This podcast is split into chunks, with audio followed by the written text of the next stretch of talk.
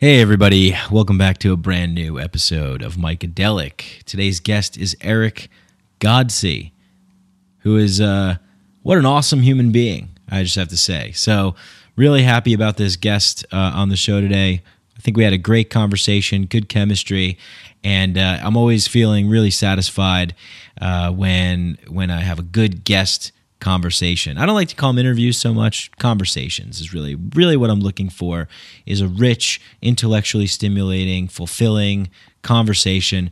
And usually I don't record these intros until a little bit after I record the show, but I just finished recording with Eric and I just have to say I really I really did like this this podcast a lot. I think you guys are going to like it as well we ran into a little bit of a hiccup in the beginning some Skype issues, some Wi Fi issues. I don't know what was going on. Sometimes technology doesn't work in your favor, but we made we made it work. We got it done. Uh, I hope you guys don't mind. Uh, maybe a little glitch here and there. It's going to happen for whatever reason. The Skype gods were not were not with us today. Totally. Um, but other than that, great, great show, great human being, and um, really smart dude. Uh, really smart dude, and really enjoyed the conversation. So. Uh, that's pretty much it. I'm not really going to go into too much here. I guess the only, the other thing I will say is, you know, a lot of times I have guests on the show, and um, maybe you're, you know, obviously if you're longtime listeners of this show, you know the sort of style already. But for maybe new people here, we kind of jump into it right away. So, you know, I just I we we kind of dove deep like right away.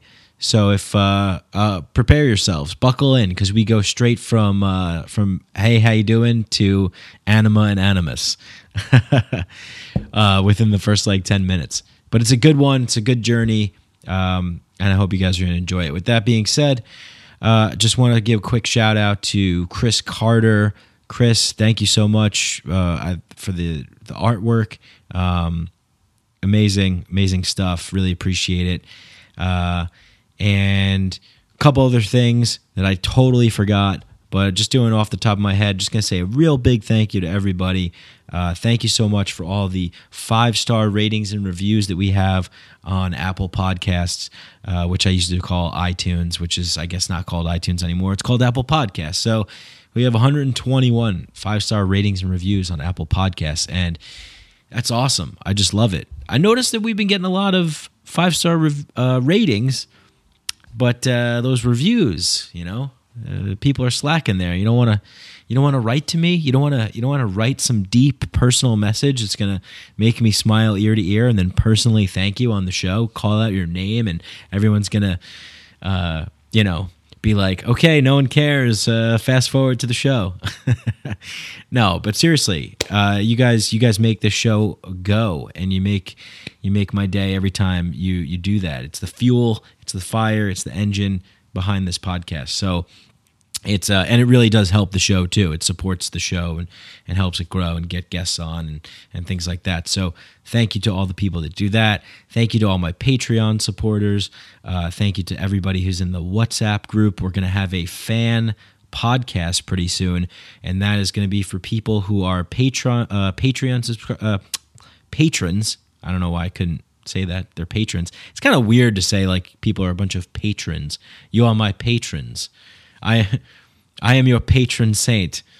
Uh, but yeah, the people who are financially contributing Federal Reserve notes uh, of pieces of paper over to me on Patreon. So my patrons. And then there's people who have joined the WhatsApp chat group. And then from that chat group, we're really drilling it down. We're going from listeners to Patreon supporters to people in the private WhatsApp group, the Micadelic Inner Sanctum. I think that's what we're calling it. It's the Micadelic Inner Sanctum. Doctor Strange has the the sanctums in which he operates out of in uh, that movie. There's like the, the, New York sanctum and the other sanctum. All right, so this is the Micadelic Sanctum, uh, Inner Sanctum. so we're gonna do out of that WhatsApp group. We're gonna have a fan podcast, and we're gonna probably do two episodes. We'll have about four or five different people on each one. Really looking forward to that. That's going to be really exciting. And if you're not in the the WhatsApp Micadelic Inner Sanctum chat group, you have to get in there because this is where we talk about everything beyond the show. It's it's it's the Peach Pit after dark for all you '90s kids who remember. Remember Beverly Hills 90210? Uh, and then they had like the Peach Pit where they hung out. It was kind of like this '50s diner place, but then, but then they had like a nightclub at night when they started to get older and like hip. All right, so Peach Pit after dark, Micadelic WhatsApp chat group, patrons.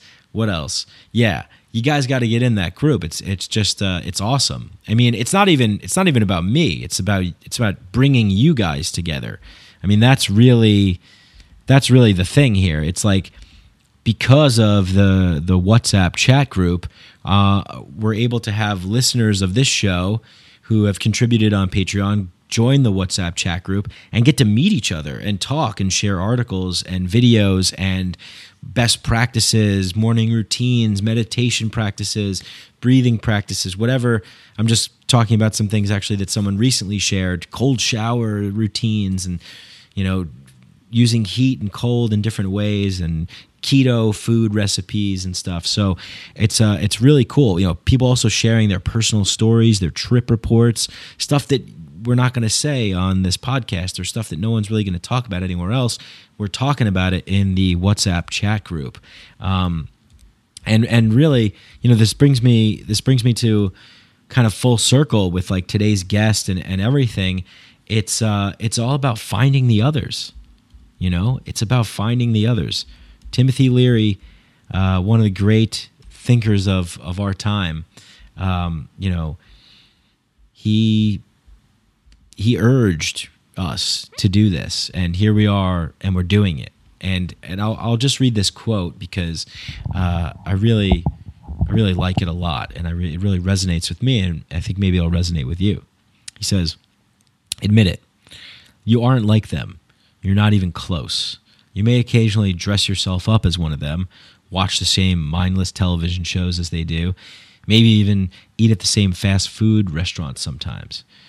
But it, but it seems that the more you try and fit in, the more you feel like an outsider watching the normal people as they go about their automatic existences.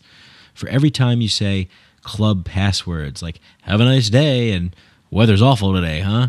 you earn uh, you yearn deep inside to say forbidden, uh, to say forbidden things like "Tell me something that makes you cry," or "What do you think deja vu is for?" Face it, you even want to talk to that girl in the elevator. But what if that girl in the elevator and the balding man who walks past you in the cubicle at work are thinking the same thing? What if they're thinking exactly what you're thinking? What is this all about? What are we doing here? What's really going on? Who knows? Who knows what you might learn from taking a chance on a conversation with a stranger. Everyone carries a piece of the puzzle. Nobody comes into your life by mere coincidence. There are no accidents. Trust your instincts. Do the unexpected. Find the others. I just love that, man. I mean, it's just such a such a, a truth. You know, here we are in this world right now where for the first time in history that we know of, we're able to connect with people that we can't see. I'm able to talk into this cylindrical steel thing with a foam thing on the top that has like a little tree branch esque vine wire coming out. You know, like, what is this? I'm just a caveman. I don't know what this wire is. Unfrozen Caveman Lawyer, Phil Hartman, SNL, 1990s, eight, late 80s. Google it. Genius we're able to talk into these things, and then by wires, I'm able to transmit a message all the way across to the ends of the earth, who knows where, all over the world, and we can connect and we can find the others and we can we can talk about the things that are really important and we can build upon what's come before us and make it better make it more fun make it more enjoyable. And that's what it's all about and uh, I think uh, Eric Godsey on this episode does a good job of breaking all this down. I'm, I'm glad I found him. I'm glad we connected. Find the others. Join the Micadelic cult, I mean, chat group. My wife shot nine times in New York City, I mean, Kansas. Joe Dirt, funny movie. When I first watched it, went back, watched it, wasn't as funny, but Christopher Walken, brilliant. All right, guys, that's enough from me. Thank you to everyone that supports the show. Thank you to everyone contributes. If you want to get in that WhatsApp chat group, just become a Patreon member, and it's awesome. And yeah, and I'll I'll post all these links and stuff, and maybe I'll even include this quote by Timothy Leary. Find the others. Enjoy this podcast. Eric Godsey. Peace. Psychedelics are illegal not because a loving government is concerned that you may jump out of a third story window. Psychedelics are illegal because they dissolve opinion structures and culturally laid down models of behavior and information processing. They open to us the possibility that everything we know is wrong. We don't need new laws that control our consciousness and rigidly place it in a prison. Cognitive liberty. The fact that as adults, if we're not hurting anybody else, we should have the right to explore the contours of our own consciousness without any mediation or legislation on the part of somebody else. Reject authority. Authority is a lie. Or is it perception? Information is power, but we have to seize, seize the opportunity. The opportunity. The opportunity.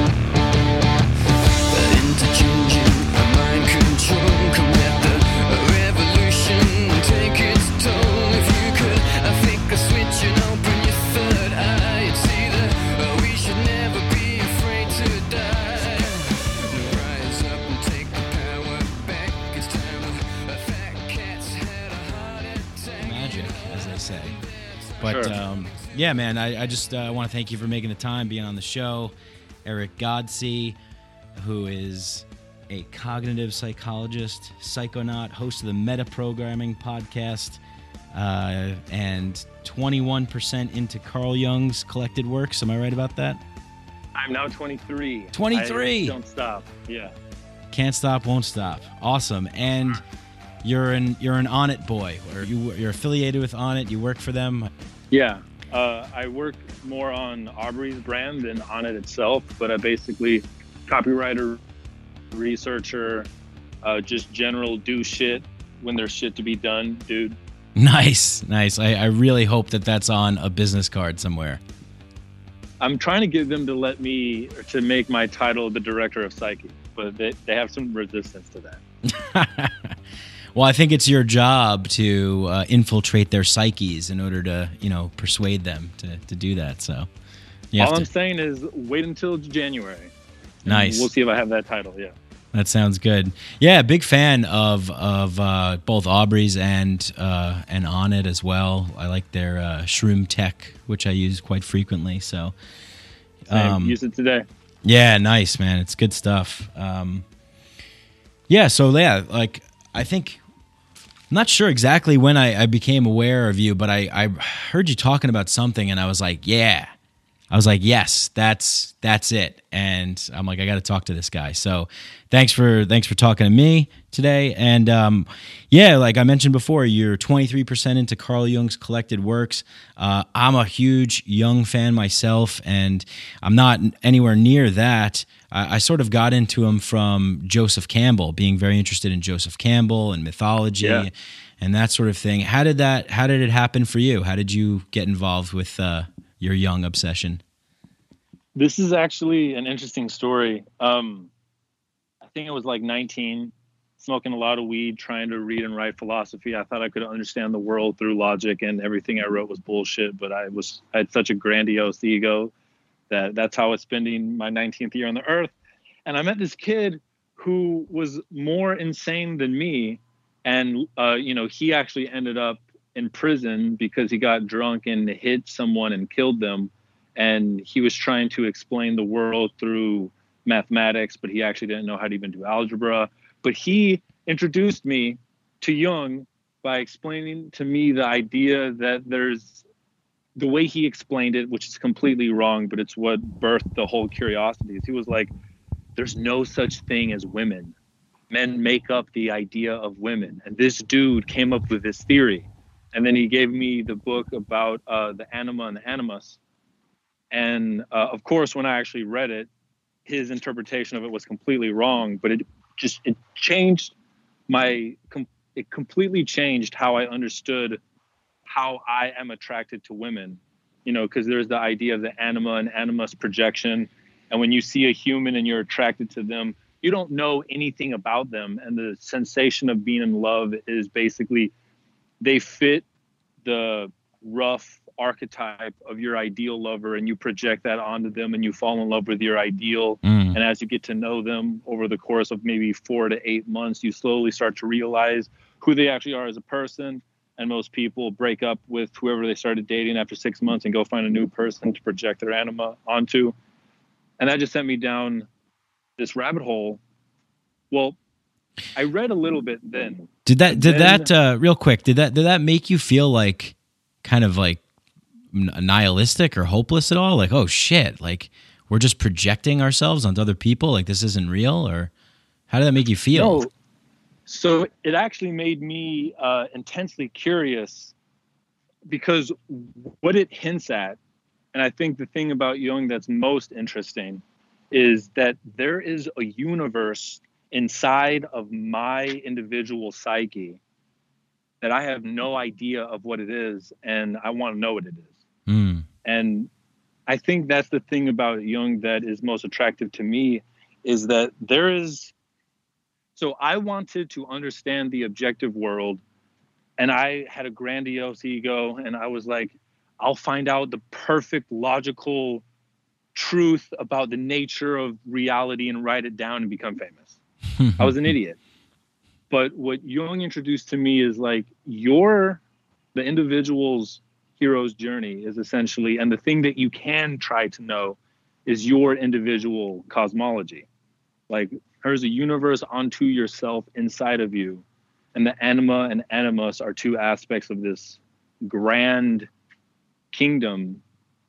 And um, as I study Jung more, kind of the insight is that if you understand that, you can actually get to the universal human nature. And that's kind of my life goal is to understand human nature as much as I can. And the anima animus idea was the first thing that kind of helped me realize that there's something going on in my psyche other than my ego. Yeah. Wow. And yeah, and then when you understand all that, write a book about it, become famous, and put a Z on the end. no one will know. Yeah. Yeah, no one will know. Yeah. Um, oh, the audience missed that joke from before the podcast. It was a good one, folks. Um, yeah, that's that's that's interesting, man. And uh, so, what was it? What was it before though that really that that made you curious about this stuff? You mentioned like, you know, you're you're going to write a bunch of stuff. You're going to figure things out in this logical way. Uh, you know, very egoic. You know, I could kind of relate to that a little bit too, right? Like I, I think. Uh, for the longest time i thought like man if i just if i get to this like peak of knowledge and wisdom i'll be able to just plant my flag there and be like i got it all figured out now now i have all the answers but uh yeah it took a long time for me to like first of all to get to that point where i started to become curious and then also to fall back down to earth and realize oh okay it's it's a little bit different than that so what was it for you that like really got you got you initially curious into this path? Yeah, so uh, there's you know the long story, there's the medium version, and there's the short version. I'll kind of do the short medium version, and it's that uh, in school, whenever I got bored in a class, I could basically debate the teacher and kind of get control of the class. And because I could do that, I thought that that meant I was smart. And then I played sports and I was good at basketball. And so I had this feeling of like, oh, I'm I'm the top person in the world. Hmm. But I, I was a fucking idiot. It was high school and I thought that because I could de- out debate someone logically and I could put a ball through a hoop, I was, you know, that the world would see my greatness. And then I got to college and I'm the first person in my family to go to college. And I got fucking punched in the mouth my first semester of college. I failed all my classes. My GPA was 0.0 or it was 0.3. I should have been expelled, but because I had the, my mom's GI Bill, the school knew I was getting paid and they just didn't process the paperwork. But it was that semester where I started smoking weed for the first time in my life because I thought I was too smart. I thought that weed was for, you know, fucking idiots. And again, in hindsight, I was the idiot, but I started smoking weed and I started getting kind of uh, introspective. Mhm. And it's crazy, man. I didn't know who Joe Rogan was, but his first stand up on Netflix, he makes the joke about like, we think we're smart, but if the electricity goes out, what is everyone in this room going to do? yeah. We're going to sit down and wait because we don't know how to fucking do any of this shit. We don't know how to make any of this shit. And he was talking about like the microphones and TVs and and uh, phones and shit. Yeah, I, I love that. I love that bit. And then he says, like, I think he ends it with like, "How long when I if I send you out in the woods with an axe, how long before you come back with a cell phone?" exactly and i was super high and i just had this like almost like a religious moment where i realized oh my god i'm getting goosebumps right now just fucking remembering this. I was like oh my god i don't know how to do anything. And dude it was such a massive moment that the environment in which it happened is so anticlimactic. I was fucking on this gross yellow couch that was also served as my bed most nights in a dirty ass room in front of a big screen TV where my bed was on the floor because it didn't have a mattress. And just like my whole fucking world changed.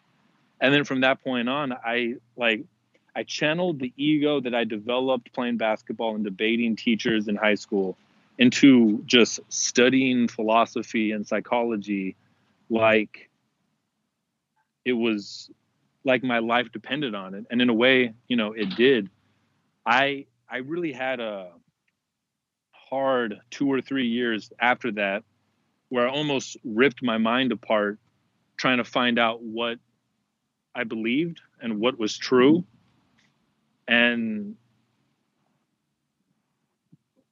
that's a different part of the story but to answer the question you asked that's how i became curious yeah. Wow.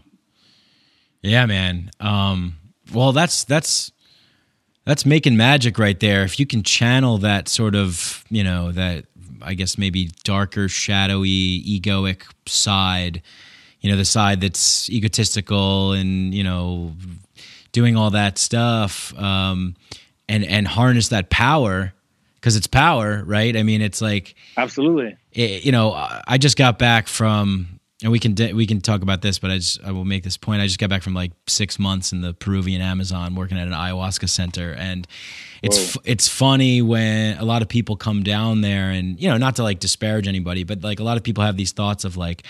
Oh, like you know, like everything is pristine and beautiful, and it's all light and love. And like, if a mosquito lands on me, I'll just like shoo him away, Mister Mosquito. And it's like, no, you know, there's there's like you could tap into like some darker you know energy here to and then and then use it for just being like a normal human being right? You know I, it's a little bit of a roundabout way of, of trying to make a point where I when I'm what I'm saying is that like I think it's really cool that you were able to to harness that power uh, that sort of negative karm you know negative energy. You could probably word it better than me being uh, more well versed in the Jungian uh, psychology but you get what I'm saying right? I that, that that must have been a big moment for you to realize that right? Absolutely. So um first don't disparage yourself. That was great. And then in the moment when i was doing it i wasn't doing it out of like i'm smart or i'm wise. It was like it was my only adaptive tool because the world had shattered my belief that gave me that power but i still wanted that power. So i used my addiction to the feeling of having power to actually get me into the books. And it wasn't wisdom it was necessity. And now in hindsight i can talk about it like i was wise. But truly i was a terrified 19 year old who had tasted power and who thought he could then retrieve that feeling of power through books. And of course that led me to do psychedelics and that just completely changed my association to power but i do think that you're right and it's that the human is equally light and dark. And to say that in a better way, like you are capable of the most beautiful things that humankind hasn't even dreamt that it could do. And you are also capable, and it is art, the potential is already within your body to murder and rape and mutilate and destroy another human. That's in you, period. And you get power from both. or you'll get energy from both. Yeah. And if you've done the work to try to imagine the type of work you want to put out into the world before you die, like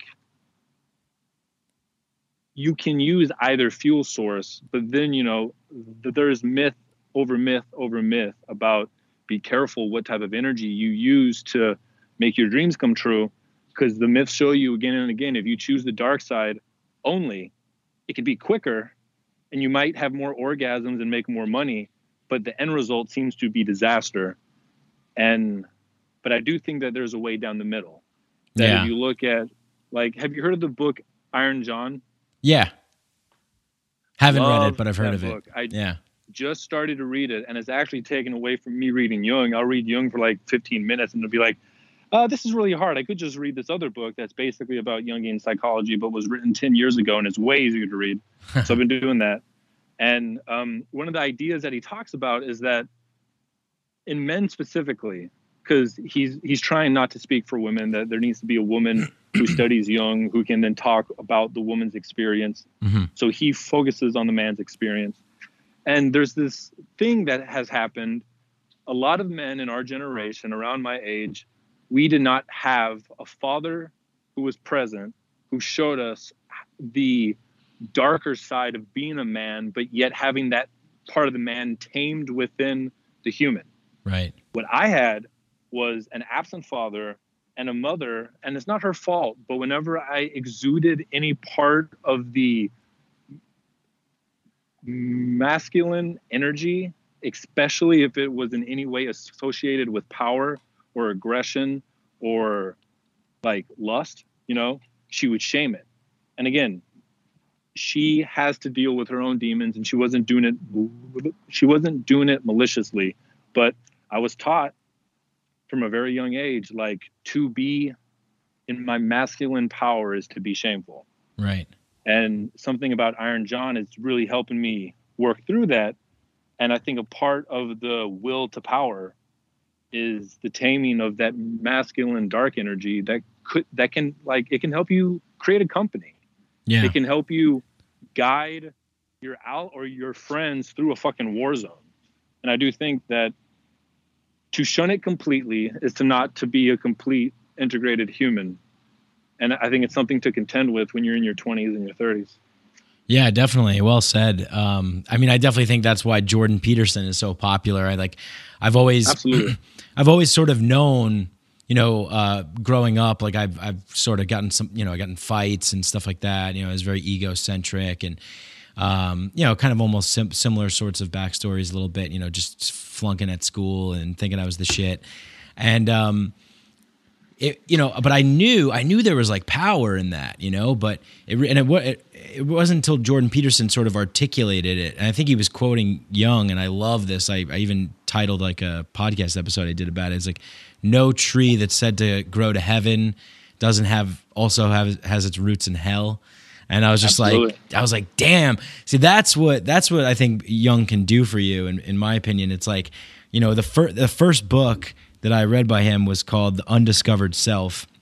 One of his later books, but it was a short one. And it was in this library down at the ayahuasca center that I was at. So I picked it up and I was like blown away by like just how lucid and articulate uh, he was. And I was just like, and deep yeah, like the profoundly talks- deep. like it makes it hard for me to read books that come out now like almost every book on the new york times bestseller list it's cool it's written well it's easy to absorb but it's so shallow and I don't mean that in like a bad way. I, I don't mean like as it's, it's trying to deceive you. Just it doesn't go deep. Yeah. But like when I read Jung, man, like I will cry sometimes. My fucking body will just erupt in goosebumps.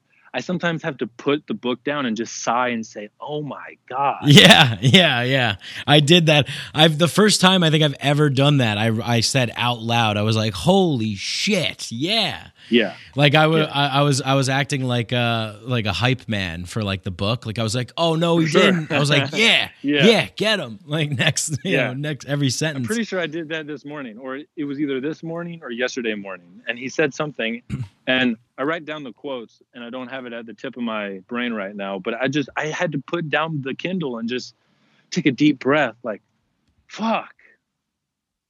Yeah. Yeah, and that's why I fucking love.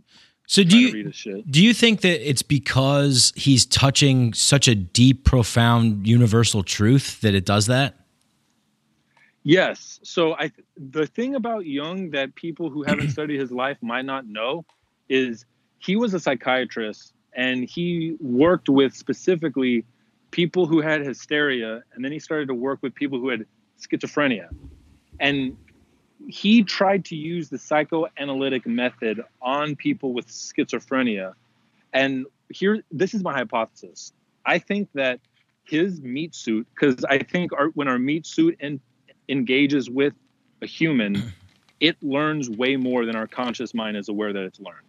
Like when you're with someone you love, or a friend or a coworker, you're absorbing information from their meat body Right. that your conscious mind isn't even aware of. And it's because that's how we interacted in the world before language for, you know, 50,000 years. Right. So he was interacting with schizophrenics for, you know, eight to 10 hours a day for like four or five years. And he had a psychotic break for about four years oh. where he would get through his practice, but then at night he would just hallucinate for hours and he would contend with his hallucinations and he would write them down. And the Red Book is actually the byproduct of his four years of him basically he he I think his meat suit learned how to have schizophrenia. Hmm. And the thing about schizophrenia, in his opinion, is that the thing that's happening in schizophrenia, it's coming from the same source in the human psyche that produces dreams, which is also the same source that produces myths and religion. Hmm. And so he- he, it's almost like he learned how to break his ego enough where he got direct access to the thing that makes myths in the psyche. And then all of his books after his psychotic episode of four years, that's when he gets insanely deep. And I think it's because he, you know, he went to the abyss and he stared into the abyss. You know, there, there's that quote by Nietzsche, and it's beware staring into the abyss because the abyss will stare back into you. And I think that there's this like like a part of me kind of feels like I'm going to encounter this in my own unique way at some point. But if you study the thing beyond the ego in the individual psyche, where myths and dreams come from enough, it contaminates you. Hmm. And it it'll help you be a creative genius, but you bring with it crazy. Yeah. And I think his his depth comes from the fact that he was brave enough to go further out into the abyss than almost any human I know who speaks English or who wrote English and that I've heard about. Yeah, wow. I mean, that's that is just like I'm all about that. That's fascinating stuff, and uh, yeah, it, it, it I feel like I relate to that too. I think I think I've went went through my you know a period of that. Just when you were talking about that, like being in that that space, that like eternal, infinite like vortex of dream space and psychedelic space and schizophrenic space, and I think it's all they're all like interconnected. It's just like I picture it in my The head. same water, yeah. yeah, it's the same water. It's the same stream of just like never ending sensory input data, just like coming and ambushing you. And, you know, it's like we're, you were talking about the meat suits. It's like, well, we have to sort of be limited to a certain kind of range of data that we can interpret to like function in our lives. But um, yeah, and, and it reminds me of like Joseph Campbell. I think he said like the madman and the mystic swim in the same waters. It's the mystic who comes back and the madman drowns. And uh, yeah, the, he's able to swim and the madman drowns. Right, and that sounds like Jung. Jung is able to swim, but um, yeah, I feel like I've I've definitely I've definitely experienced that. You know, go, venturing out into that really deep area. Um, it's kind of scary too because you really do feel For like sure. you're like, oh my god, I'm I'm losing it here, man. I'm I'm fucking crazy. Like this is it. It's over. so I've been there, and the so there's a couple of things. Um, it's why Jordan Peterson always quotes Jung's quote about whether or not you should do psychedelics, and Jung's quote was basically, um, "Beware of unearned wisdom," and that quote continued is basically like when you walk into the room where God is and you feel and you witness the weight of what this life is, it puts on that ego a, a tremendous amount of responsibility that might fucking crush you. Like there's a myth, you know, there's a mythological motif that God cannot reveal his true form to man because man will burst into flames. Right, like And Indiana think- Jones. Yeah.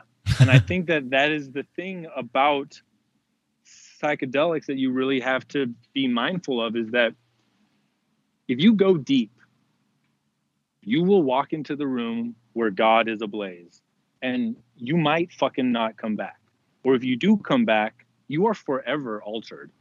And I don't it's not always good. It's it's not always psychedelics are not always good Yeah, no, They I mean it's a good point. Yeah, they can hurt you and but i don't regret any of my trips uh, and i'm going to continue to use them for the rest of my life or at least as far forward as i can see. Yeah, because at least for me personally my default ego is so fucking rigid and strong.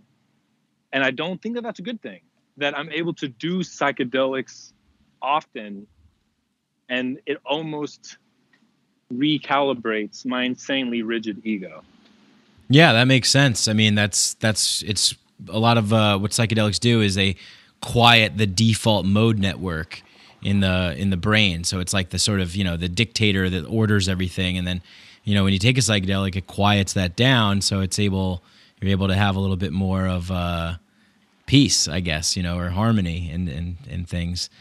Um, And what's what's also interesting is from a phenomenological point of view, like what your experience in the world is actually like. Our experience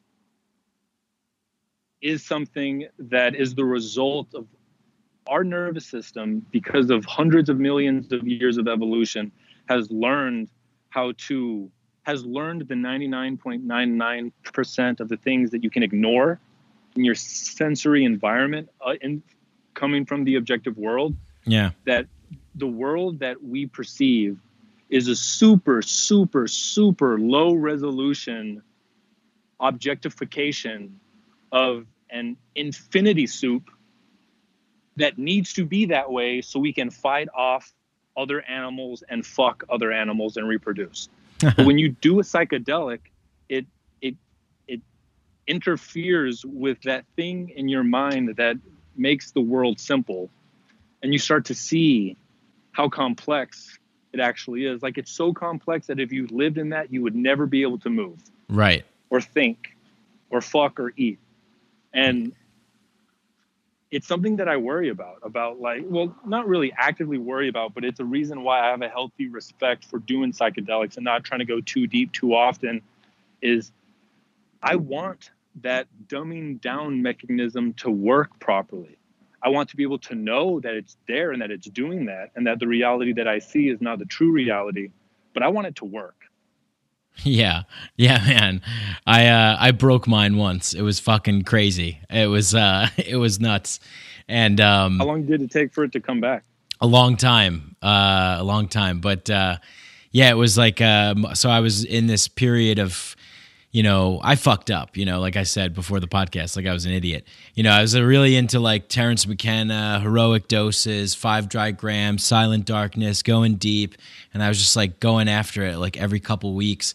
And there was this one, like I took like seven grams, and I was in my room, you know, by myself, and I had this insane. It was I I this was before the show. Are you familiar with the show Westworld? Yeah This was Oh, bef- th- this was before the show Westworld uh, even came out. This was like a couple years before Westworld even came out. I had this vi- like I had this experience where I woke up in this like control room that was very similar looking to Westworld, and I was and they were like, "Oh, he broke he broke the machine. He fucking he fucking broke it. This idiot. He he went too far. He went too deep, too quick.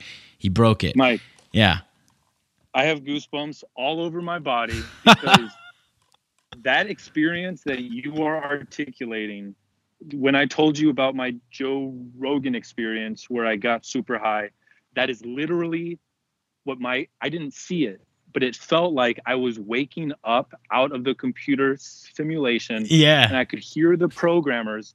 They were above me and behind me, and they were saying, He's waking up, don't let him out. I- and then I came back down, and that is, dude, that is a recurring archetypal feeling that I have whenever I go really deep yeah. that this is a simulation.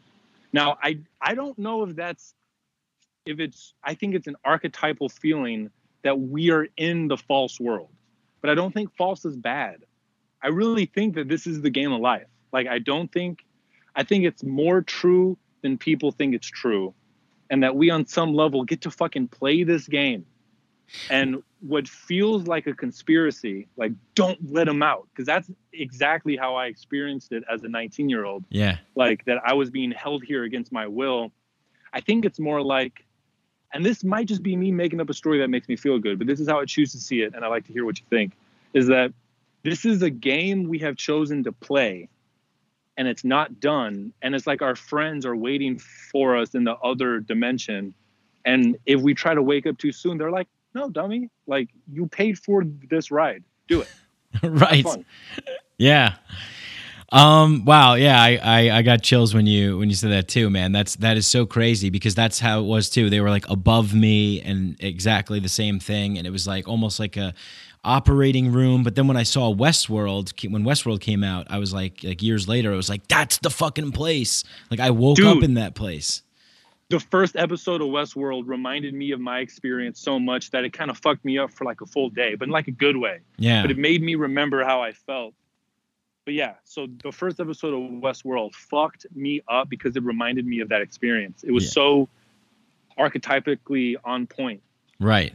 Yeah, so it blew me away and it like shattered me to pieces for like a long time and I and I was like you know, it, it, it just took some some time to kind of like get get a grounding on everything. Like I, you know, moving around in the world, everything just seemed so false and so, you know, just I, I went into this kind of like nihilistic period for a little while, and um, yeah, but I I, I think what you said, um, like okay, so yeah, if it's a game, right? Like what's the what makes a game really fun? Making a game a, game that's like really really fun is a game that you take seriously.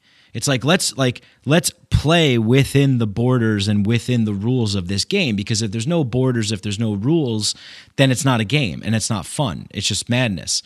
So because there's limitations to the game, it's like you know putting limitations on the game makes it fun. And then also what would make it fun even on top of that would be let's not like remember let's forget that it's a game. If we forget that it's a game then it becomes real. If you if you put on a virtual reality headset and you went into the virtual reality simulation and you started playing like um like halo or like one of these games like you know and then you got lost in there like that'd be dope. Like you'd be like oh shit this is awesome. Like i'm in here now. This is sick so i think that i think that we are in a game and uh and the point of the game is to play the game actually there's this great book i don't know if you've you've read it but i highly recommend it it's one of my favorite books of all time it's called finite and infinite games by james p carse I've bought it. It's on my desk. I haven't read it yet. Okay this is this is mind blowing on the level of of Jung as well. Like I I probably highlighted the entire book. You know, like I was just like highlighting like the whole book is just is neon yellow on the inside. Um, so he says there's there's two kinds of games, and uh, like he he looks at he looks at life as like it's life is a play, a possibility. It's a, it's a game. So there's two types of games. One is a, a finite game. The other is an infinite game. And the finite game is played for the purpose of winning it, like it has a beginning, a definite beginning and an end. And an infinite game is playing just for the purpose of continuing to to keep the game going. Absolutely. Yeah.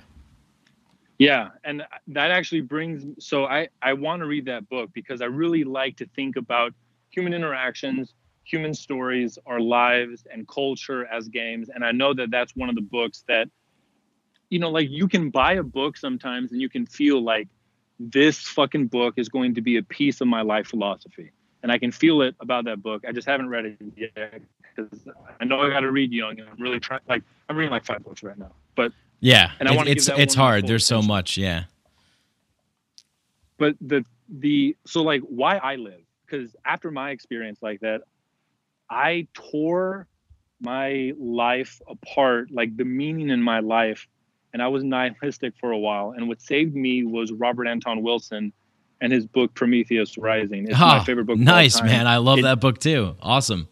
it it saved my mind because I thought, oh, I can't know anything. And it was like, oh, okay, but I can create a reality tunnel, Yes. have fun, have a lot of orgasms, and help people. and kind of the the aha moment I had is, and this is a testament to how big my ego is, but I'd be lying if I said it wasn't big. But that I choose to play this game as well as I can because almost every human I've ever known does not know that it's just a game and they're suffering way more than they would if they just tweaked their psychology a little bit. And so my whole life is I want to play the game where I have a lot of orgasms, I eat great food, and I have great friends and I make money. But I want to put out uh, a, a reverberation that helps other people realize that this is a game and I can have the greatest possible time and I don't have to make it hell for myself. Like for my from my specific childhood, I witnessed people in my family who just suffered so much more than they would have had they tweaked the way they told themselves the story of who they were and what life is. And so, Right. you know, I'm projecting trying to save my mom onto the whole universe. Well, that's a good projection, right? Because I mean, if you do it with balance and with truth, then you you you leave a, a net benefit for you know other people that are in your situation or have been in your situation, right? I think that's I think that's how we help. You know, that's how we really help people. Is like you know people that can identify with you that can re- that their story resonates with yours and then you sharing something out of compassion for people who who you know from the suffering that you've experienced and then that goes in and then it's like this this cycle this feedback loop that keeps going and going Yeah, and um, I lost my train of thought, but I think it's about to come back right now. yeah The thing that no, I actually did lose the train of thought, and it was a good idea, but I think if you keep talking, that it'll come back. Oh, okay. Well, I mean, yeah. So it's like this. Well, Prometheus Rising. First of all, I fucking love that book, and I and I love that guy, Robert Anton Wilson. I mean, what a thinker.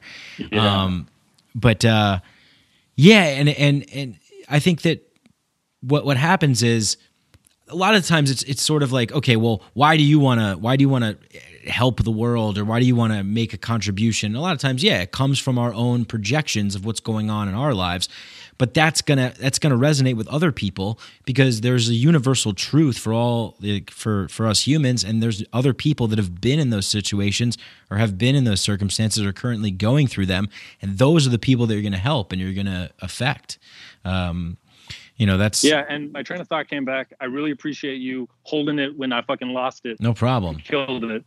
Mhm. um, so I think this idea that you're talking about, it's why I.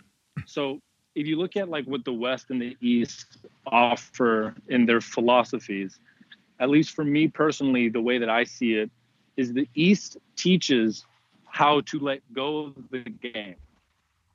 And I think that that's really good. But I think what the West shows, or the way that I interpret the philosophy of the West, is how can you leverage your addition to the game to play the game in the best way that helps the most amount of people? right And I can hear my bias in my interpretation, but I can only work with inside my bias. yeah but- I personally find it better to hone my ego, human suit, human nature addictions to try to like rein the horses towards a goal that could help the most amount of people as opposed to learning how to let go of the horses. right I think what the East philosophy does is like, don't try to control the horses, let go of the horses, and recognize that, you know, is to have no attachments. I actually want to. I think, at least for me, and I really think for people who were raised in the West, the way that your psyche will work best. And this is a hypothesis. I don't know if, this is true, but instead of trying to give up your nature and let go of it, I think trying to harness it towards a worthy quote unquote heaven that you could manifest the kingdom of God, to use a metaphor, in the world. So essentially, I think it is better to try to play the game consciously than to cultivate the ability to put down the controller. Right. Yeah, I think I think I agree with you. Mm, you know, yeah, I think I agree with you. I think that I would also add that, like, for me, yeah, I think that there's value in that Eastern mind approach of of letting go. You just don't want to let go too much, you know, because I think what good, you know, I think Ram Dass said anybody could be well adjusted when they're sitting in an ashram or in a cave somewhere. Try try being enlightened, you know, and spending a weekend with your parents. You know, it's like how, how can we actually and I, and this is a lo- large part, and maybe we'll segue into this now. This is a large part of what uh, going and, and doing drinking ayahuasca in the jungle is about and and other sorts of plant medicines and you know psychedelic experiences in general too. But having these big experiences like how do how can we integrate that into our lives? And i i want to i want to hear your thoughts on this but first i also just want to say that something this quote by Krishnamurti really resonated with me a lot and and has been kind of like ringing in the back of my head where he says like it's no measure of health to be well adjusted to a sick society. And i was like ah so so if we're if we're healing ourselves but we're healing and we're acclimating to the current cultural climate of like where you know this this world that we're living in now where there's so many issues are we even really doing anything? And i don't know maybe there's a lot there but maybe you know you can touch on some of that what I what I just said. Yeah, I do love that quote, and I do think that there is a lot going on there because I think on some level, the greatest thing that you can possibly do is to actually heal yourself, and then there's this unspoken reverberation that your being in the world healed has on everyone you meet, everyone you love, everyone you talk to. And so I think that I, that actually does more good than most people think. Almost no one oh, one second. You kind of uh, kind of so, kind of like, lost you there for one second. That- yeah, you were saying uh, that you you can heal yourself, and that and that has uh, reverberations out in the world with everyone that you come in contact with. Um, and then I then you, I dropped you. Yeah, I think people underestimate the amount of good that you can actually do in the world by just fixing your own bullshit. But I do agree with the sentiment that I think that that quote is getting at is that the world is sick, or the world is not sick. Our culture is sick. Mm. And I think once you've put yourself together enough to make an impact on the culture, then begin my thing, my rebuttal to that, or my caveat to that is really be honest with yourself about have you put yourself in order before so like I, I love the idea that jp jordan peterson puts forward and it's that a 21 year old who can't keep the room clean wants to revolutionize the way we do the way we do world economics. Right. And it's like hold on. Like if you're if you treat people around you like shit, if you constantly cheat, if you don't talk to your parents, if you can't keep your body in shape, and you want to try to critique the structure of culture, like even if you are sincerely genuine hearted and trying to help, are you capable or are you going to make it worse? You know, and the idea that I, that I heard him say is like, if you've only ever drawn with a crayon the outline of a helicopter and you see a helicopter from you and it needs to be repaired and there's a, and the person you love is going to have to be on the helicopter even though you genuinely want to repair the helicopter are you capable? And the answer is probably no motherfucker. Get your shit together and then critique the world but you could be the guy on the sideline going, "I know everything that's wrong with this helicopter, and I'll just I'll tell everyone." And I know. I know. I could see all the angles here, but I don't actually know how to do anything. And if you get close to that person, you will recognize that that person is full of fear, won't ever create anything, and is bitter as fuck. Yeah. So I, I would recommend you not be that type of person.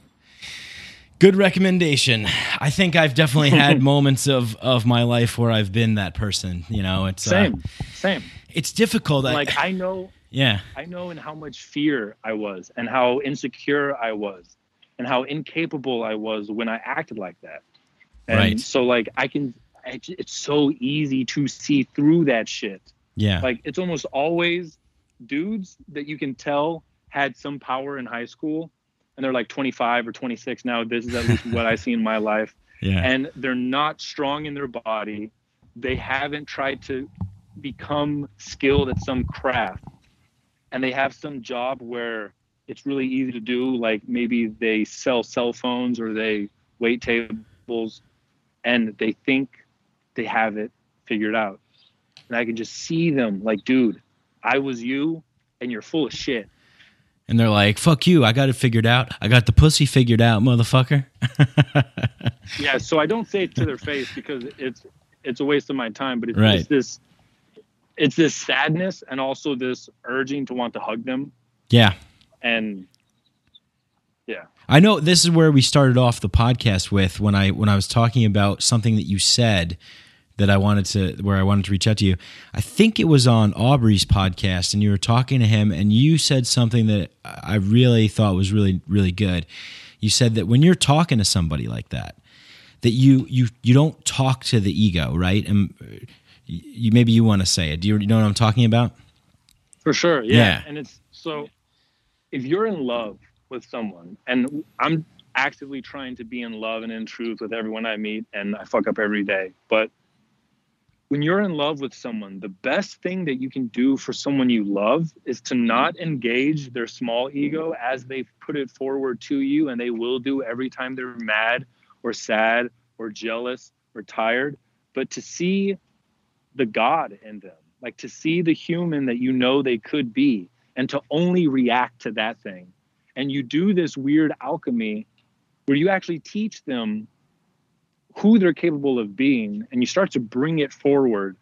And it's the only real way to help somebody. It's not telling them that they need to work out.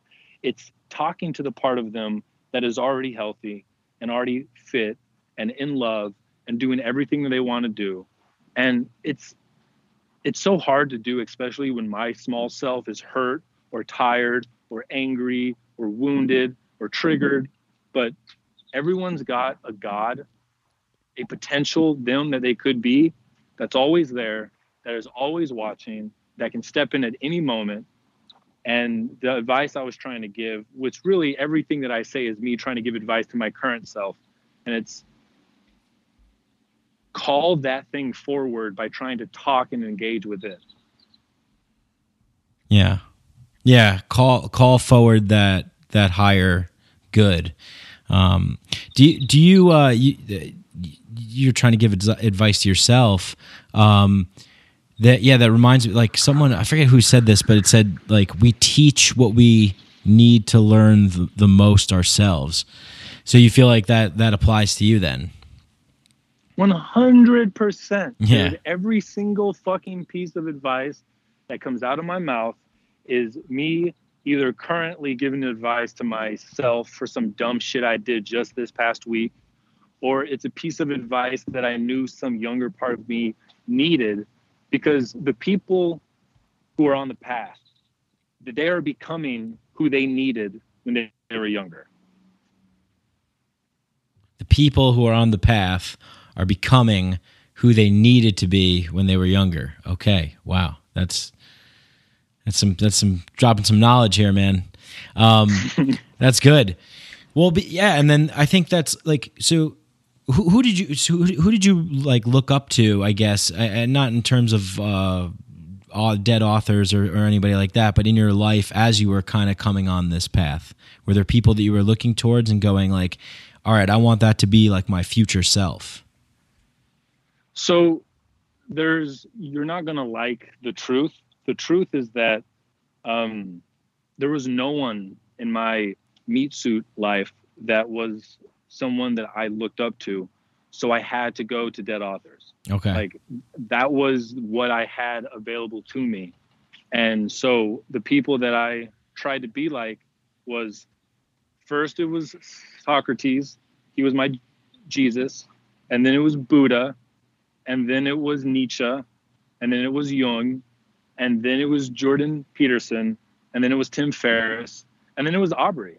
And I, you know, it it would probably weird him out if I said this to his face, but like the one meat suit person that I was like, I see pieces of that that I want in who I could be. I I don't want the whole thing, you know, because I don't want to be him, but I want to. There are things that he is doing that I want to absorb, and dude, the life I have now, it's it's surreal, and it makes me think this is a motherfucking video game because the only two living, no, the only three living people I've looked up to, I've met in the last six months. I've met Tim Ferriss. I've met Jordan Peterson and I work for Aubrey. Yeah. Nice. So you're like you're on like level level 50 or something right now. you're leveling up.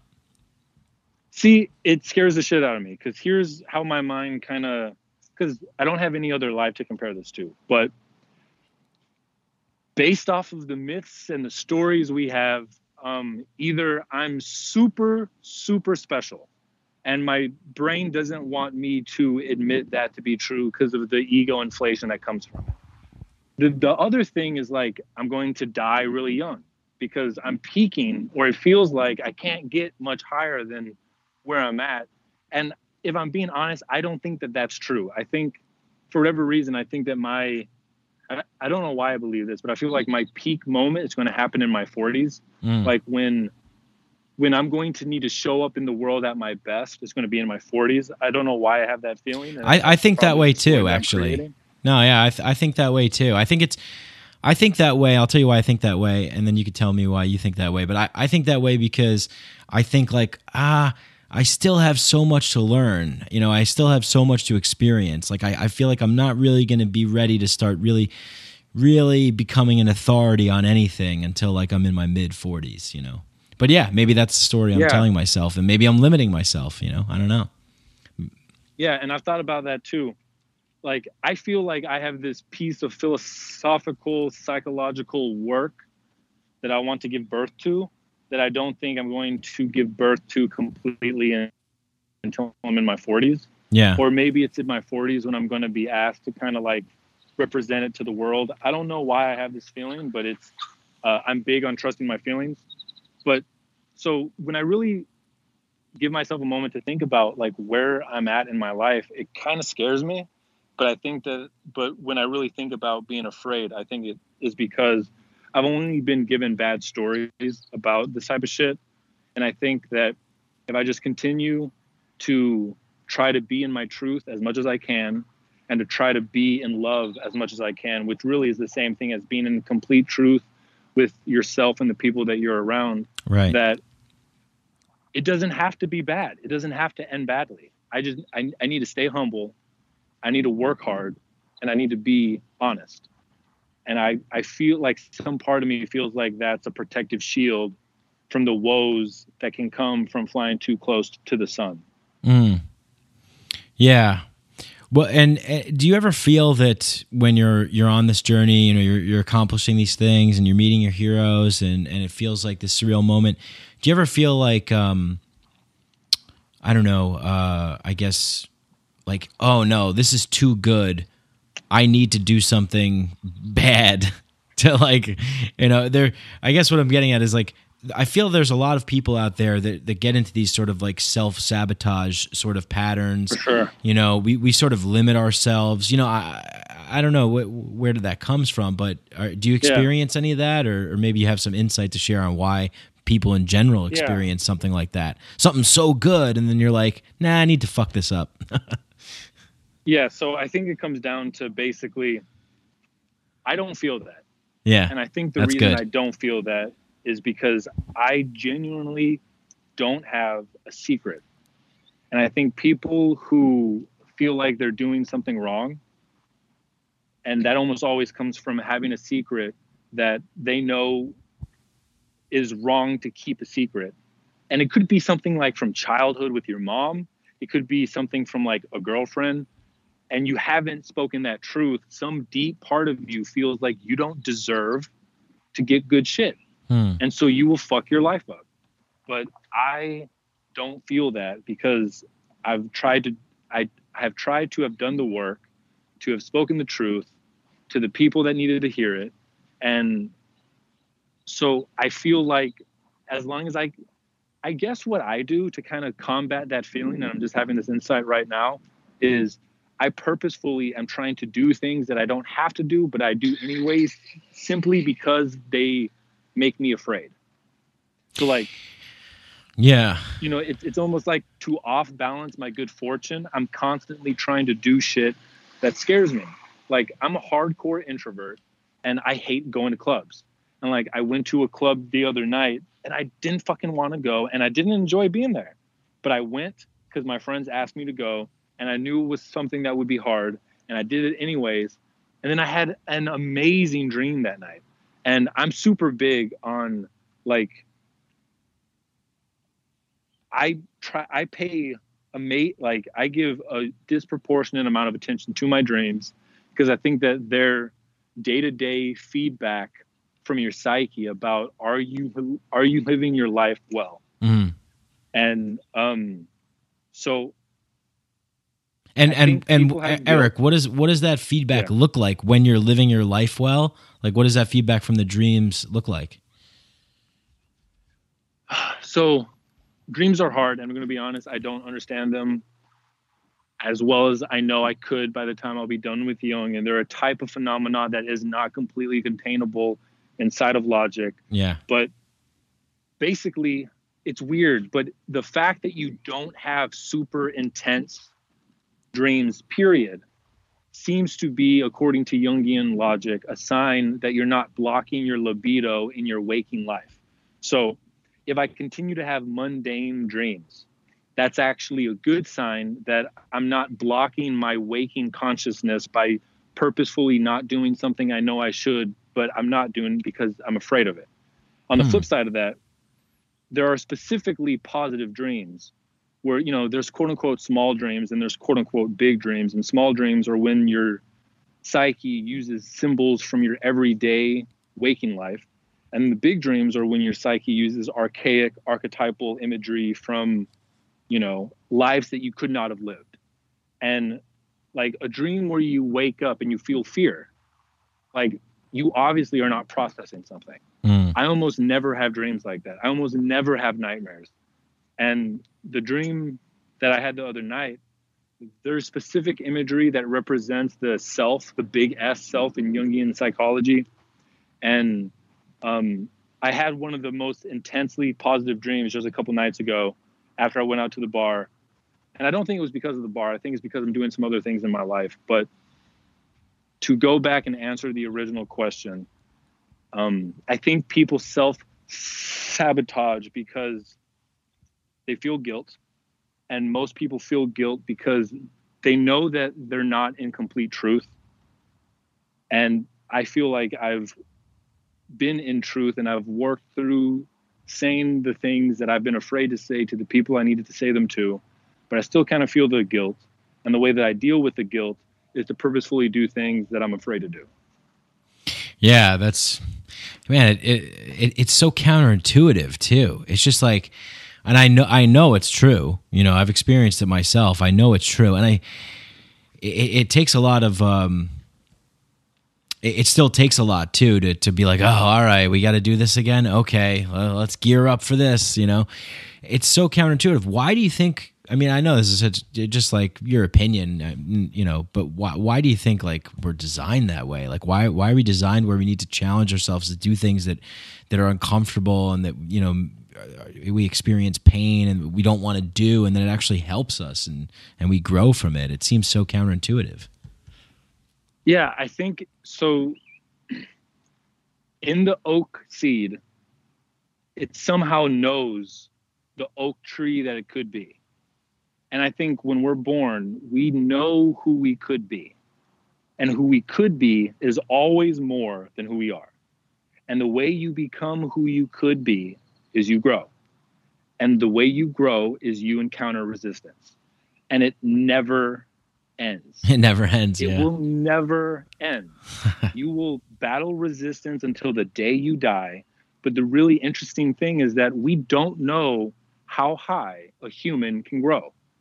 Like we've heard of legends, and the men and women who grow the tallest become legends and help other humans grow taller. And I think that the way that I look at the world is like, I'm never going to be done. There will never be a time where I'm done encountering fear, ever. And it's just like, fear is a part of this dance. That the more that I engage it, it's always hard. It never gets, it kind of gets easier because you start to understand what it's like on the other side, but you still feel it every time. yeah. But like, a part of me has seen the abyss. And so it's like, fuck it, I'm going to play this game. Right. And Yeah. almost everyone I know has not seen the abyss and they take this too seriously. And I really think that my way of living can help a lot of people. So I'm going to do the shit that I'm afraid to do. And the next time I feel fear, I'm going to remember that I said this fucking shit on a podcast and I'll be like, okay, Eric, in order for you not to be a huge fucking hypocrite, you need to go do this thing. And Yeah, I'm gonna- I'm gonna, I'm I'm gonna gonna, I'm gonna, make this a clip and send it to you, and every time you can you can play it. it, Be like, all right, yeah. So what, I love the way you put that. Uh, s- s- you've seen the abyss, you know, and like that's uh, kind of what I get at. Like a, a lot of times I talk about the value of a psychedelic experience on this show, or just the value of a transcendental experience, an altered state of consciousness, whatever, however you go about it. It's just getting out of your own head, getting out of your own way, quieting the mind, looking into that abyss. I like the way you put it, and uh, it, it adds value. I mean, it adds value. It, it it widens the lens of the of the you know object that you're viewing reality with, and then you see it for for a larger picture. You're able to realize that game. Um, so it's it's it's tremendously valuable. And then you're talking about you know like moving into this, you know, challenging yourself and stuff. Do you do you feel like that that's like something that you you like start to develop like a little uh, you know, kind of like a, a fear challenge muscle where it's like it gets a little easier every time, or does it still remain challenging, you think? It's weird. I think you can develop the muscle enough to know that you have to do it. Yeah. Or not that you have to, but that you know it's good for you. But I don't the fear doesn't get smaller. But I think the the apprehension to feeling the fear gets smaller. And then you just do the thing over and over and over. And you know what I find is that almost all the things that I'm afraid to do, I'm really afraid of what I think it'll be. And so my fear is maximal the moment before the actual thing. And then once I actually begin to do the thing, like if it's a podcast or a day or sex or going to a club, I'm super calm. I'm super like I just have to get past that barrier. And you know, I think it's because I I trained my fear muscle as a kid for 21 years Yeah. and now I'm slowly trying to reverse.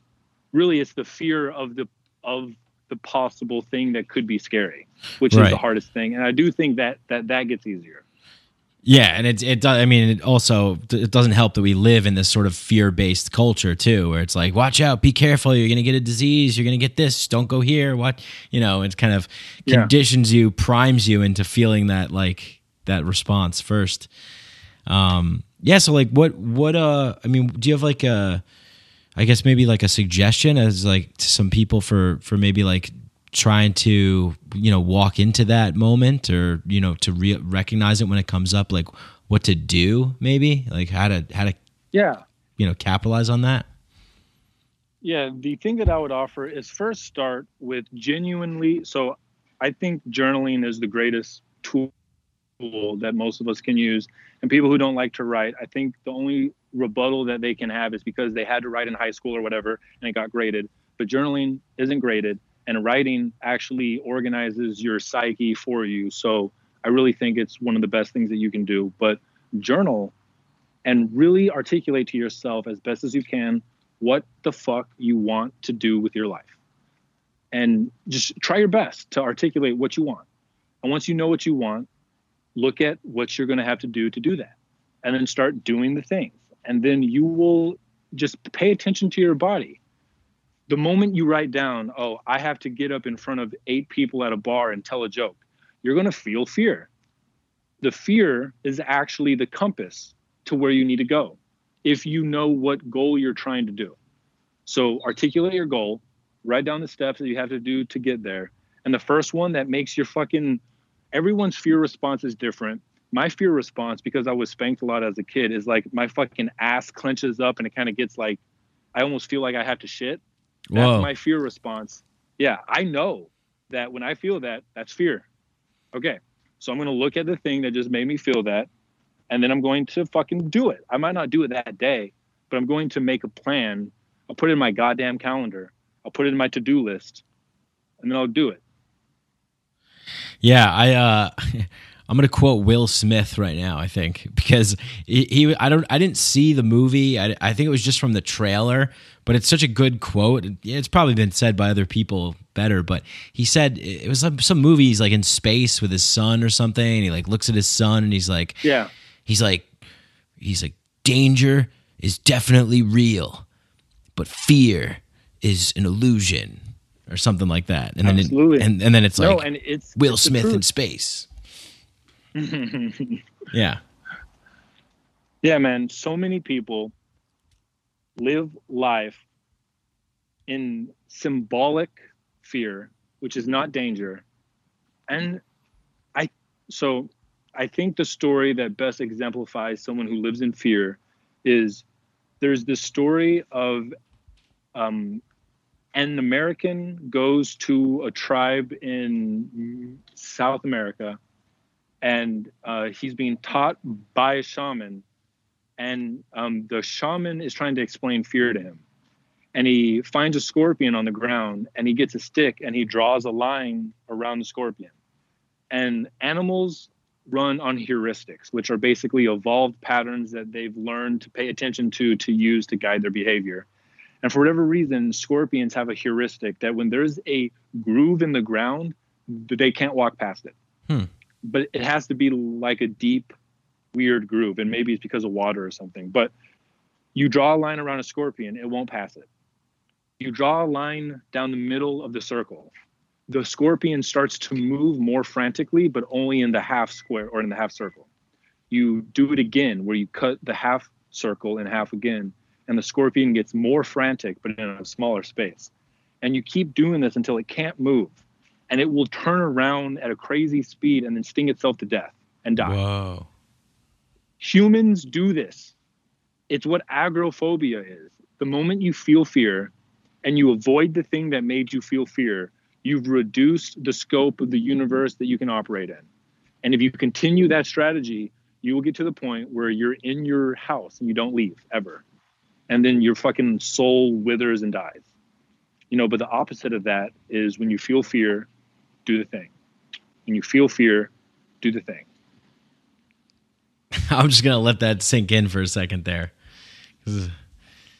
Damn, your soul withers and dies. You're gonna sting yourself like a fucking scorpion going mad. Wow. All right. Well, that's a that's a good enough reason to do that fucking thing that you're afraid of. Yeah. No. Um, awesome, man. That's fucking awesome. Um, yeah. So let's let's talk a little bit about uh, you uh, your recent trip. I think it was not too long ago that you went down to Peru. What did you? Uh, were you, well, first of all, were you afraid to go? Yep. The like the moment Aubrey asked me, I was terrified, and I told him to his face. Uh, the idea of that terrifies me, but because it does, yes. I'm in. Yeah. And and I thought we were doing ayahuasca when I said yes. It turned out to only be Wachuma, but like that was the level, or that's where I'm at in my life right now. So yeah, he asked. I was terrified. I've never left the country, dude. And I, and I said, yep. Oh, cool, man. Well, congrats on getting out of the country and going to beautiful Peru. So you Yeah. guys drank Wachuma with the white wizard uh, down there. And um, so what I, I've actually never drank in Wa- Wachuma. Had a bunch of ayahuasca experiences. What what did you think of it? Um, amazing. It lasts for like 10 to 12 hours. It's kind of a mix between MDMA and mushrooms. I've never experienced anything like it. Uh, I love it. And, um, but truly, just witnessing Don Howard was more healing personally than I think the Wachuma was. Mm. Yeah, what what was something about his his energy, his aura, the way that he conducted himself, the what what was it about him that really struck you? So I never had a strong grandfather energy in my life ever. I didn't really have a strong father energy in my life. And to witness Don Howard, especially when he's in the Maloka, in the midst of ritual, that type of masculine power combined with a grace that he has, like my meat suit had never witnessed that in a human ever. Mm. And to be able to see that, like I think my meat suit absorbed more information than my conscious mind is aware of. And it's just like I think it's life changing. Like I can't even articulate it, but I can feel that it did something deep and it's going to reverberate for the rest of my life. Yeah. And to compound that, he knows he's dying. Like he's at the end of his life. And how he shows up in ceremony, knowing that like this might be the last time he can do it, dude, like no book compares of any of the ancient great writers. No movie compares. Just watching this motherfucker walk and talk impeccably it i think it fed something in my psyche that i had not ever had fed by any of the men in my life and that was honestly probably the most profound piece of the whole thing yeah you, i mean you just i think you just nailed it right i mean it's like you're you're in that situation. He's walking around the maloka he's doing his thing. You know he's in his element and you're just you're just getting these like gandalf transmissions that are coming out and and and picking up on it even if you're not aware of it. Man that's something that can only be experienced. I mean you can you can't Yeah. you can't read it. You can't like you said you can't read it. You can't see it. It's just you have to you have to totally like be in your body and and totally experience that. Um Wow, that that's that's cool, man. I, I hope to uh, have some Wachuma in my future. Um, is uh, is is there is Don Howard sick or is he just uh, old age? Is there i think there's something wrong with his kidneys okay that is a combination of old age and genes okay? but uh yeah Well, he's he's doing what he loves. He's doing it to the fullest, and he's helping a lot of people. So God bless him. Absolutely. And like it's a testament to what he knows that he can handle it the way he's handling it. Because like he he needs no pep talks. He needs no uh advice from anyone. He knows and he has no fear. And it's it's fucking inspiring.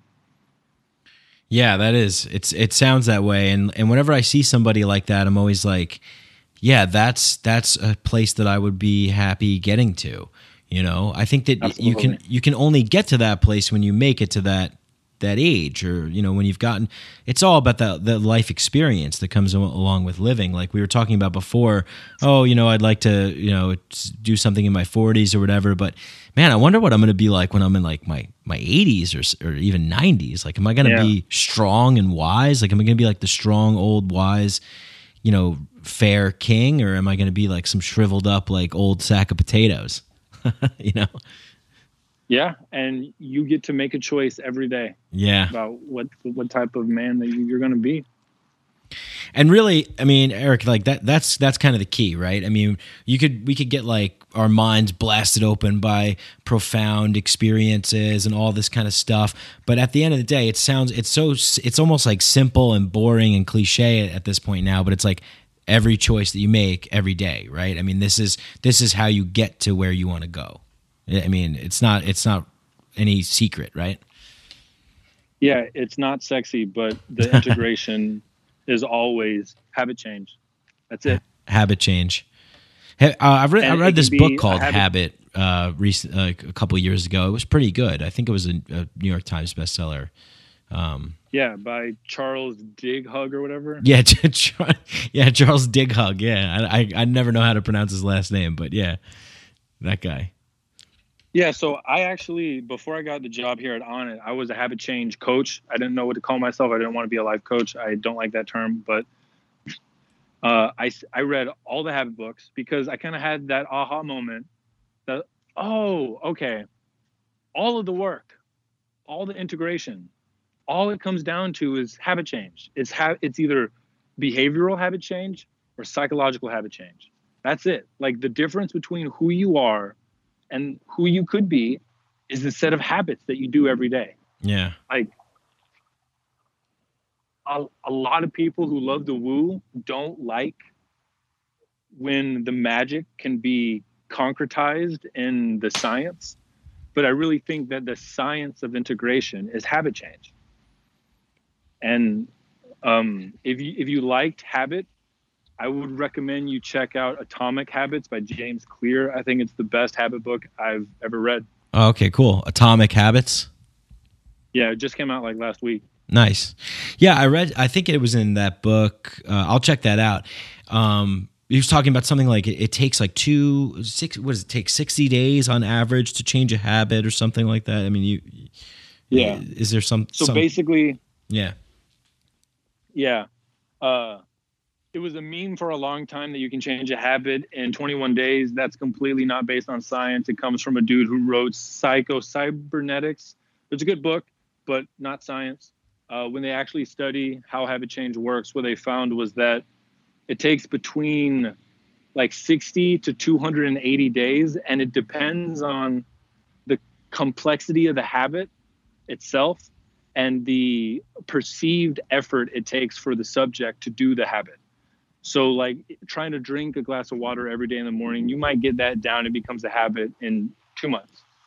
But if it's like a complicated workout set that you do every other day, it might take you 280 days to really make it an unconscious process that you don't have to use any willpower or cognitive conscious effort to do. Yeah, it just becomes like automatic. It's like this is what I do now. This is like this is the person I am now. This is what I do. Yeah. Yeah, yeah. I think um, what uh, for me, like the, I think one of the things that really helped was just like forgetting about like the like concentrating on the end goal, the big picture. It was just like, all right, just just get through today.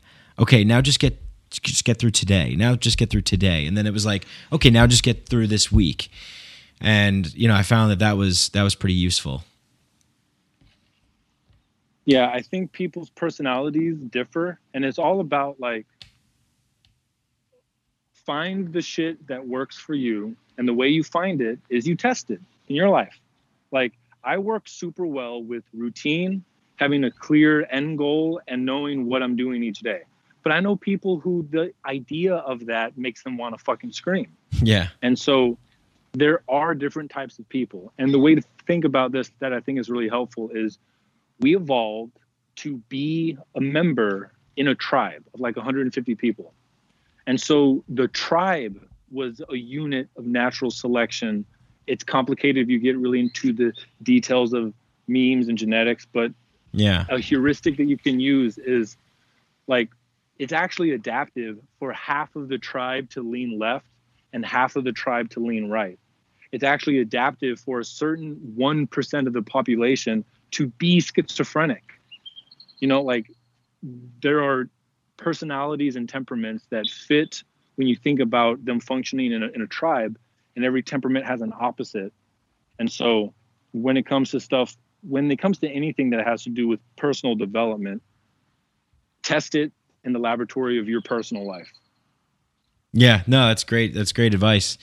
Yeah, and I, I love what you said about the tribe. I mean, like, um, uh, I read this book by Sebastian Junger called Tribe, which I really liked, and uh, Love uh, it. yeah, there's there's a lot of um, a lot of good good stuff. I'm very into the idea of like really the way that I think human beings could function for our most optimal health and and prosperity and wealth is like in smaller groups and just you know it, it's really because you can only care about a certain number of people and you know it's, I talking about like politics and all this kind of stuff, it's like, man, I think things would just be a little bit easier if we if we were just in a smaller kind of more natural uh, setting where we can get along in more of a voluntary way. You know, like if you go out with a bunch of friends, you generally tend to all voluntarily contribute, and you're like, all right, yeah, like what do you guys want to do? Let's make a decision. Okay, cool, let's do that and uh, it's a little bit easier than going out, you know, with 319 million people. So, yeah, but all about the tribe, all about the tribe. And uh, Eric, yeah, thanks for joining the Micadelic tribe, man. This is uh, re- it was really like really awesome to talk to you. I, I feel like uh, just talking to someone I've known for a long time. So I appreciate it very much. And uh, why don't you know we're we're heading up on like an hour and a half here, but like I want to leave uh, leave the people with like what's what what's next for you? What's next for the Godsey man, and uh, and what do you have planned? What's going on, and what are you looking forward to? Yeah, man. So first, I really appreciate you having me on. You're actually, and I, I don't mean to be a dick when I say actually, you're a great interviewer. I think a lot of people, I'm not a great interviewer sometimes because I talk too much. Uh, I appreciate you allowing me to yap and talk what feels like almost the entire time. And uh, I, I come to new ideas through talking and I feel like I came to maybe three or four new ideas in just this conversation. So I really appreciate you creating the, the space for me to yap. Cool, man. Awesome. And I think, yeah, for sure. And I think going forward, um, my next big thing that I, am relaunching the podcast that I used to do, the meta programming podcast. I'm tweaking it. I'm gonna, uh, we're going to call it the myths that make us. Oh, cool. I'm going to relaunch it through Onnit and um, like podcasting feels like it's one of the things that I want to do for the rest of my life. And I haven't been doing it since I got the job at Onnit. I've been working so hard trying to fulfill my roles here, but I feel like I'm getting to a point where I'm stable enough in what I'm being asked to do that I can start to reintroduce this back. And um, there are people at Onnit who want to help me do it through Onnit. So that's kind of the that's the thing that I'm focused on while also just continuing to crush my responsibilities here. And also a personal developmental task that I've taken on since Peru is to try to date and to do it honestly and to not lie and to tell women what I want, which is to date multiple women and just see how that unfolds day by day. Well, you heard it. You heard it here first, ladies. Contact Eric Godsey if you're in the Austin area, and he will date all of you. Yeah, that's awesome, man. I think that's just a beautiful way to end it. It sounds like you're on a real mission here, and uh, yeah, that podcast sounds exciting. I mean, I, I, I would love to do this again, or you know, just talk about myths. Come on your show or whatever. Uh, I mean, it's uh, it's a big uh, absolutely, man. Yeah, it's a big. Um, you know, it's a big thing in my life. So yeah, we could get into maybe some Joseph Campbell or something. But um, yeah, awesome, dude. That was that was a perfect way to end the show. And uh, yeah, that's that sounds like just the right thing to be. You know, walking that path, putting that inertia out into the universe, and doors are opening where there were only walls before. So congrats to you, my man. And uh, it's been a pleasure. Thank you, man. I've really enjoyed this, and let's for sure fucking do it again. Awesome. Yeah. And I'll put all these links in the show notes. And um, why, why, don't you just tell people where they could follow you too, just in case they want to go and hit that Instagram button? Uh, yeah, the place to follow me right now, the only place that I have any bandwidth to give any attention to is Instagram. It's my name, but instead of an S, it's a Z. We can link it in the show notes. And um, eventually I'll have a website that will be ericgodsey.com, but that's not up yet. All right. Cool. Well, thanks, folks. Till next time. Peace out. Well, I hope you guys enjoyed that episode as much as I did.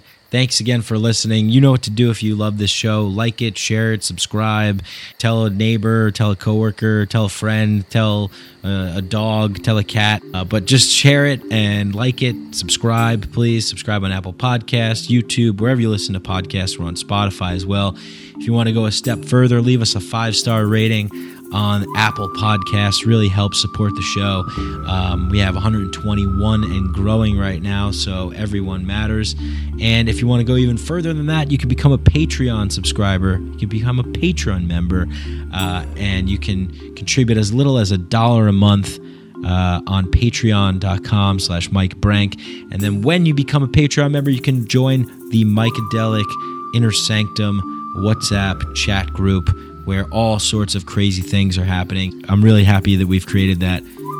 Join up, find the others. Peace out. Thank you. Much love.